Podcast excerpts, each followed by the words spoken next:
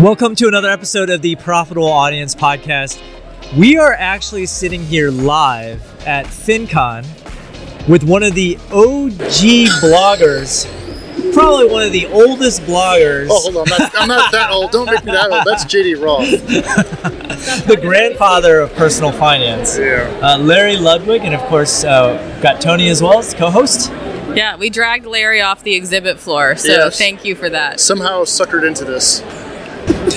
But Larry has had tremendous success with his blog Investor Junkie, which he recently sold for an undisclosed large well, it sum. wasn't undisclosed. Oh, was it? Are we allowed to reveal it? We on can the- reveal, yeah, it's, it is public information, so we can. Six, I'm sorry. How much? six million? Si- did you hear that? Yeah. Six million I dollars. was like, I like how he dropped that number, like Yeah. six million. No big deal. No, No big deal. No big deal.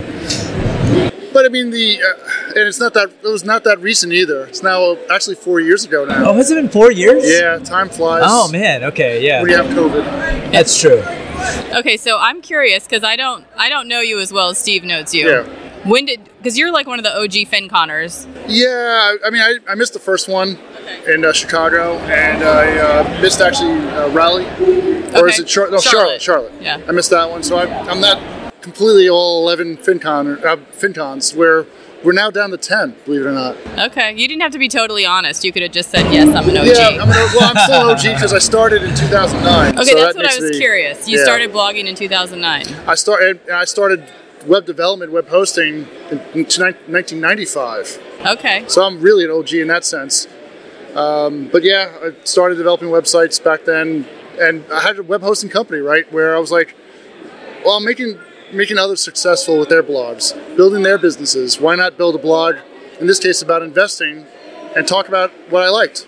Were you an investor at the time? Yes, Okay. and it just it made sense. I really read a lot about it, knew a lot about investing. Perfect fit for my interests, and I couldn't find a blog interesting enough that really interested me about investing. I mean, I loved JD Roth's Get Rich Slowly and other blogs like that. You know, consumerism commentary as well. Yeah. an old one, another OG from um, Harlan. But they didn't speak to my what I wanted to see more about investing than personal finance, getting out of debt. That's kind of where the kind of genesis started. It was like if they could do this, in their cases, even sell their blogs, why can't I? So when you started Investor Junkie, did you think you would eventually sell it? Um, it would have been nice, of course. I had that dream. I mean, when I saw them on stage, actually in FinCon in um, Colorado, I had, you know, it was like again that made it more real, real, and I could do it.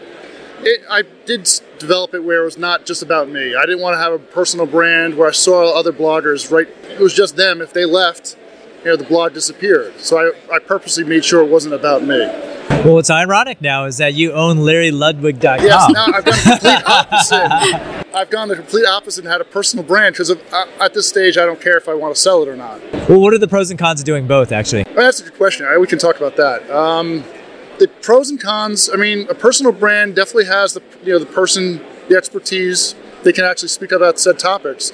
The limitation of that, of course, is you can't get multiple people involved. If you start, I mean, although with the with the advent of deepfake technology and the stuff going down, you know, the next few years, I think you'll be able to scale a personal brand more than ever. I mean, I've always said that you can you can have deepfake technology, audio even. I can have someone else speak for me. That's true. It me. actually works really Is well. It, am I really Lud- Larry Ludwig right now? Is it someone else? We'll see. So that that's a fascinating topic on personal branding. But I think I want to do a personal brand because I didn't care to sell it. I was not interested in selling it. I want to build out my reputation and my expertise. And if anything, I should have done both at the same time. I should have had Investor Junkie and Larry Ludwig at the same time. I never did that. So that's my biggest mistake.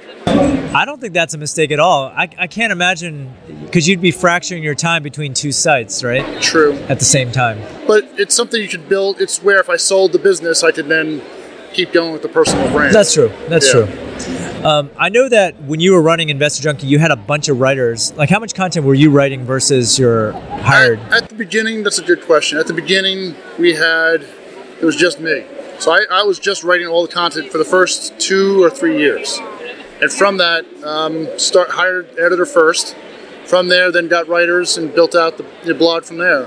And at the end, when I sold in 2018, I did very little writing. I was doing more managerial and other things, higher level, just because of time constraints. Uh, so I didn't write most of the content when I left. What frequency were you publishing in the very beginning when it was just you? once or twice a week. It was not enough. It took a while because it really took about the first two years before I even got any sort of income for the blog. And from there, you know, it started taking off when I really realized how to properly target the audience and not and target SEO too. Really get SEO traffic, you know, organic traffic from Google, where I was writing stuff that may have interested me, you know, but it didn't garner any search traffic, so no one found it. And I mean, I had some loyal readers, but it didn't generate any revenue either. So that kind of was the big light bulb. It was actually an article on TradeKing I did at the time. They were a brokerage firm that existed here, and um, grew from that. So, what were your primary sources of revenue throughout the years? Did it stay the same or did it change as you grew? Um, good question. Advertising was very small from the beginning. I knew the limitations from that, but it was almost all affiliate marketing. The, the companies would change over time. Yeah. You know, companies would come and go. I would understand they would come out with new products, and new fintech would come on down the, the road. But it was not just one company. I mean, I definitely diversified. I, my goal was to talk about all investing and only investing where a lot of other blogs at the time had you know personal finance, which included debt, credit card, maybe investing, you know, other things related to just personal finance, and I didn't want to. I purposely narrowcasted my, my topic. Here's what's interesting, uh, and, and correct me if I'm wrong with my memory, but email marketing was not a large part of your business at all, right? No. Why is that? And what was working for you? Part of it, I think, is the niche itself and I, someone actually just asked me before what investing is one of those topics, right, that people don't actively usually seek out. The same thing with even personal finance to a degree is they have to have a major life event. They have to have uh, a, a first job, a you know, first time getting married, having a divorce, having a death in the family.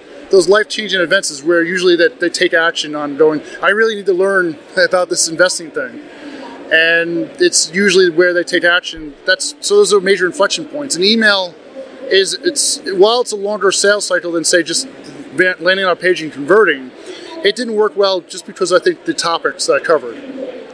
It most people didn't they want they converted actually quicker than I expected because oh, they were much I further see. on the funnel. Like if, if I did a review on Betterment, right, they were pretty much ready to convert that day. Where if I put them on an email sequence, that could be, you know, three or four days later, weeks later, before they you got the actual offer and it just didn't make sense to them. Where you know, if you have a course, right? In your case, for you, Steve, you have your own course. They're they're still getting warming up to your brand, so they're very cold. They're much higher in that sales funnel, and they're much you know with Investor Junkie, they were much further along. They're at the last touch point or close to that last touch point before they finally converted. So that that's why it didn't make sense. Sorry, you got started before a lot of the social media that we have today. You didn't do email. You probably weren't doing a lot of I would say Instagram, Facebook, Pinterest. I mean, Facebook to a degree, but it was yeah. it was there better reach then. Yeah. Um, I mean, if, if today, I mean, the argument I have, and I have an article on this said topic, is I, I am all for social media, and I think people should do it without question, but you don't own that channel. Right. So if you, you know, right now TikTok is all the rage, you're getting all this reach, and people are doing great with it, but, you know, at some point, it's probably going to change where TikTok won't really reach as well. Or you know they'll decide you have to do more pay to play to get you have to spend ad spend to get reached. Or worst cases you get cut off for some unknown violation that you didn't even know you did. Right. And from there you lose that channel. In some cases people's businesses go uh, you know bust overnight. And that's a that's a huge issue in my eyes where a blog even though it's not as sexy and as fashionable today it's something you own mailing lists a blog is something you own and without question that should be part of it should be the hub where you have the spokes of social media channels to reach your audience. So without question, they should use it, but it shouldn't be relied on. Like like a lot of I see a lot of people at FinCon that rely on just one channel. It could be even social media uh, uh SEO as well. You rely on SEO, you know, Google changes the algorithm, you lose all that traffic, and your business is over. We've seen that again and again. Being the OG that I am. Well, I mean, I've lived through many a Google algorithm change, and you have to adjust each time. Yeah, exactly. So, all right. Well, what is the strategy with Larry Ludwig then? Now that you're starting a blog pretty much over from scratch. Scratch, yeah. yeah. Um, as of late, I've been doing it. I, I actually bought a blog last year. I merged it with my site. It was actually about web hosting, web development. So it was very similar to my niche. I merged it in January of this year initially it did very well. It's still doing somewhat well. I've lost some SEO from that. I think biggest issue I've had with Google is I originally just had affiliate marketing as a topic. Added now all these other topics, what I consider sort of related, like blogging and um, web hosting, but Google is sort of questioning what I represent now. So I've had a little bit of issue. If you look at the stats as of today, uh, you know September 2022, it's it's had some issues with ranking because of that. I think. Uh, but in the long term, SEO has been my strategy. But also, I, I do a lot of consulting as well. So I do affiliate marketing currently for you know web hosting, email marketing, you know uh, shopping carts, what have you. And from there, I also do consulting for others to help better optimize their sites. So I, I've actually gotten more enjoyment as of late to help other bloggers, other either on the merchant side, you know, they actually sell their own products better, or on the affiliate side, how to better optimize and track where they come from. Do you think you were able to leverage being a consultant because of your past history? Because we have a lot of people in our course who are interested in being a consultant, but they don't necessarily have, they might have a background in the topic, but they don't have that. You know, you had a website, you'd already been doing this. Many years, yeah. Yeah. Um, I mean, that's obviously a huge benefit for me. Yeah. I mean, at some level, right? If you know more than the customer, right. you're an expert. Yeah. So, if anything, I would say if you if you think you know some level of expertise at um, whatever topic it is, you should Yeah. do consulting. As long as you can, you know, get the right customer base. You know, if you if you're doing you know bloggers are just starting out, as an example for me, then obviously I should be a few levels above them in terms of expertise. I should hope, hopefully. But you know, in my case, obviously, I've had that background for over now 25 years, so I can obviously speak to the basics of a beginner to someone who needs really advanced, you know, optimization, Yeah. conversion optimization. But you also have created a couple a couple courses. I have two courses at the moment. Okay, so you're so we get this question too. Like, should I create a course? Should I do a membership site? Should I do consulting? You've done two of the three. Um, it depends on what. I mean, it really depends on the niche you're in. I mean, that's a common question, right? I get as well. Is what what should I create? What Right. should- it it really depends on the niche. I mean, affiliate marketing makes sense for a lot of services, a lot of niches, but it depends. There's some niches that doesn't lend itself at all- to affiliate marketing, where a course may make sense. Right. Or selling an actual physical product makes sense. It really it's hard to say. Or you know, like a membership area. That's it. Really depends on what the niche is. So it's hard to give it like a generic answer for anyone. Yeah. But all those are very definitely you know possible options. I like affiliate marketing over advertising because ultimately you can you can better model. You don't have to work with advertising. You get paid per thousand visitors usually, and it's cost per click usually. So therefore, you get paid more if you get more traffic.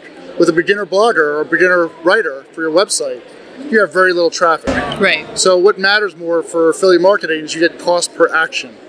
You get the you get you get reward yeah, you get rewarded for quality over quantity. So you're much better at doing affiliate marketing as a beginner than doing ads. But Right. a lot of people do the opposite. They do ads, ads, ads, and they make they complain how little they make. It's because of you have little traffic. Right. We're almost better off doing affiliate marketing, and especially for SEO or organic traffic, where you do that longer tailed keyword. The example I just used before is used cars is a very popular topic, right? You get a lot of traffic, but the intent is very, very low. So therefore, it's not only high competition that you- you're never going to rank for as a beginner, but you're better off doing the example I like to use is you know you're looking for a 2015 911 Porsche Turbo S. Do you have one? Uh, that's kind of how'd you guess? I was just telling Toni that that was the car that you got. Yeah, so it's exact, it's exact, you know, specific car. It might be very low volume, but the intent is very, very high. So the conversion rate is going to be dramatically better. So you're better off going for that said keyword, especially if you can speak on that said topic very you know, proficiently. right. Yeah, you're better off doing that. So used cars, most people go for the used cars. We should be going for that longer-tailed keyword. Yeah. Well, that's actually a common question we get asked: Is SEO dead? Like you're starting over, and you said you're still going for the SEO, right? And the niches that you actually just described are very competitive. Very competitive. Right. Yeah, probably been more than investing. Yeah. Yeah. Uh, I mean, I'm doing pretty well for what it is. I mean, I have a DR of 71 now. But Well, if you haven't yeah. bought that site, Uh, yeah, it would be about 40. okay. Yeah. So how how would you have gotten to that forty? A lot of grunt work, which I didn't want to do. The, the shortcut is to buy another blog, especially it has to be within that said niche. If you buy one that's completely, a lot of people buy other blogs for authority, and it'll be a completely different topic, and that's a bad idea. Okay. But that being said, I, I shortcut, I short, kind of shortcut that process. you know, by buying that other blog. So yeah, I have now what 2,000 backlinks or 3,000 backlinks, where before I only had 800 or something like that. Right. Well, how did you get those 800? Um, you linked to my site, Steve. So That's true. I did. What's the secret to getting Steve Chou to link to your site? yeah, um, be honest, podcast. Um, outside of that, it's really just writing good. I was an investor junkie. People ask me all the time how to get a lot of backlinks. It was actually organic. I, we did not, for the first six or seven years, get we did not do any backlink, uh, you know, campaigns at all. okay. We actually just did it organically. And you write good articles, people will start linking to you. That's always the first thing. I mean, obviously, you can start doing campaigns to get backlinks to your site, but that's to me secondary. First, write the good content Right. before you do that, because if no one's going to link to you, uh, you know, either way. So you had a, a blog on investing, but your first course, I think, was on SEO. Correct. Well, on Larry Ludwig now. On Larry Ludwig, it's about SEO. Yeah. Right. But so your first, but your first course that you launched was about SEO, but in the space you were known for investing. Correct. Yes, a completely different vertical. Yeah. So how did you market the SEO course? Because your audience from like Investor Junkie probably doesn't care about SEO. It's a, yeah, I'm starting literally from scratch. Yeah, that, that's the bad part. I mean, not only from people, but also Google as well. Google also, authority-wise, knows me as, even though technically my background has been for years in the space, Google looks at me as a- an investment expert or authority, and therefore it's like again that's another th- hurdle. It's not an easy process. I, I've realized that. When I, I mean, I did think about that before I even started going down this path, and I was like, might as well. Yeah. You know, I have the time. I'm not in some rush. Wait, so what is your strategy to get people into that course? Oh, as far as right now, it's organic and affiliate. I mean, I, I should be promoting it more, but I'm lazy. I should be really promoting it and start optimizing and getting you know keywords. There are definitely keywords to go after. I've seen. You'll look at competitors. There are other competing competing SEO courses that can easily copy their keywords that you paid paid ad spend on and do that. Because it's an SEO course, do you find yourself having to update it frequently, or how do you work on that side of things? In the case of SEO, it's pretty. Uh, the way I've written it is very evergreen. Yeah. Because I know, to your point, yeah, a lot of things have changed, but there's still a lot of things that have not changed over the past two years. It's about two and a half years old now, Okay. and the topics are still relevant. I mean, ultimately, it's for a writer, right? I'm I'm targeting writers Right. and not dealing with the technical side, so they're not very technical to begin with. Okay. On top of, it, I don't get into that side of the, the equation for this course on purpose. Okay. My goal is to help. You know, if you have a blog, you need a, you know, or you have a writer who needs help with better optimization of SEO. Yeah. They, they just care about the, the actual content. So what can you do content wise? There's a lot of things that you can do content wise that is very evergreen from an SEO course perspective, which hasn't changed. So that that's not been an issue. But yeah, to your point, in general, courses are you constantly have to maintain and update. Yeah. Especially anything tech based, without question. Well, we were just chatting before we started recording that we don't like to teach anything about like social media. We do, Yeah. but we hate it because you teach something about Facebook and six months later, it's not Well- necessarily relevant anymore. I mean, the best way to do is mo- definitely compartmentalize that in your course. Right. M- Make it a small module that if it does change or break, you either can remove it outright Yeah. or you can add, yeah, update it or change it. I mean, there's definitely ways, techniques-wise, to cut down the time and effort to Yeah. edit or pro- do the production for that said change. But yeah, that's a that's a common issue in the course. That's the that's the uh, life we lead as course creators. do you do any live component in your course? I do. I do have a live. I, that's one of the things I have. It's not for the SEO one, but for my full-time blogger course, I did. Okay. And that that's actually really I get a lot of enjoyment out of that because I think it's helping a lot of you know bloggers who have they're, they're currently doing a blog, but they they want to make it full time, and they just need that one-on-one coaching where I can do it on a mass scale, where I can have you know ten people on a call and be effective. Is the sales page for that course a picture of you with just stacks of money and your new car? Is that is that your main Yeah, Larry's selling- that type of marketer. You know, uh, well, no, I'm not. I mean, the, the funny thing is, though, to your point, right? That, but that's what also sells. I mean, that's one of the things Right. that I'm always wrestled with is I don't want to do the whole, you know, classic. Here's me in the sports car Yes. selling my course. You too can do it too. Yes. The Tai Lopez example Yeah. that we always love to reference. The problem is I'm not I'm not really interested in that, but that's Yeah. what sells. Because if that's it's sexy, it looks you know that's what people think of. But yeah, it's, I've wrestled with that from a marketing standpoint. I have not really gone down that path, but I, I could easily do so. Yeah. Yeah, because I'm truly doing that in real life. It's Yeah. kind of funny. But yeah, He that- currently has stacks of money all around him Yes, right yeah, now. literally, yes. Actually, the, the booth over there does. Over there. Yeah, the guy's uh, Yeah, they do. They have a stack of money over there. jumping on. Uh, I use a picture of my souped up minivan, fully loaded in the background. well, you were on CNBC, so you have the, that authority. You have don't rear know. air conditioning on that van. You are Yeah. fully loaded. Yes. I have a question for you. Yeah. So you've chosen SEO, and I don't think you do a whole lot of social, right? So I'm just kind of curious what the reasoning is behind that. because you don't own it.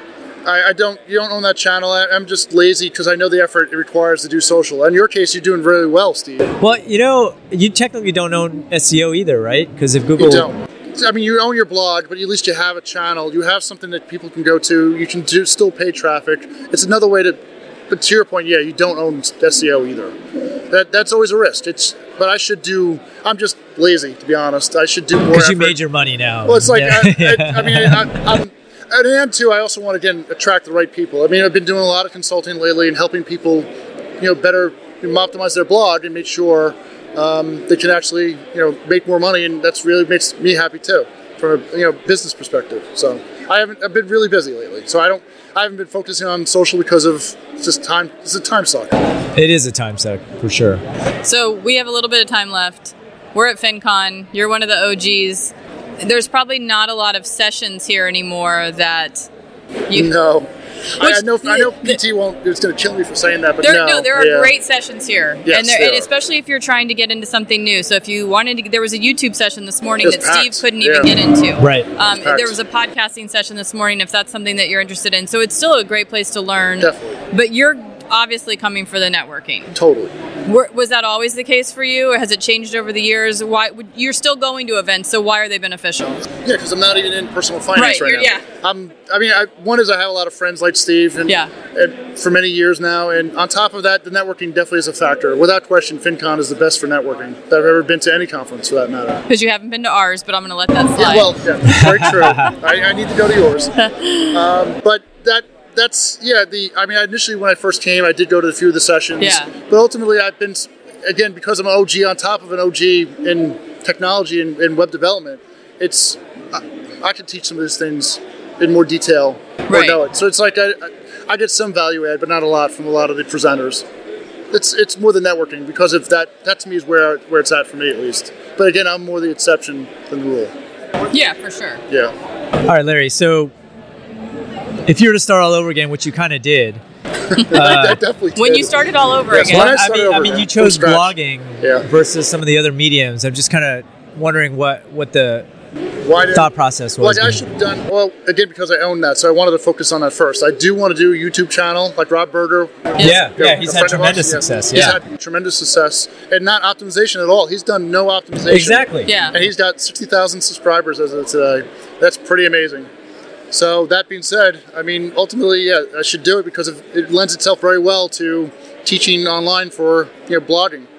It's just again, it's a time factor. I, that's the one I would definitely, as far as any social media, would be YouTube in my case. On top of for affiliate marketing, it definitely it's very effective. I you know many of my clients do YouTube, and it's underutilized as far as affiliate marketing is concerned.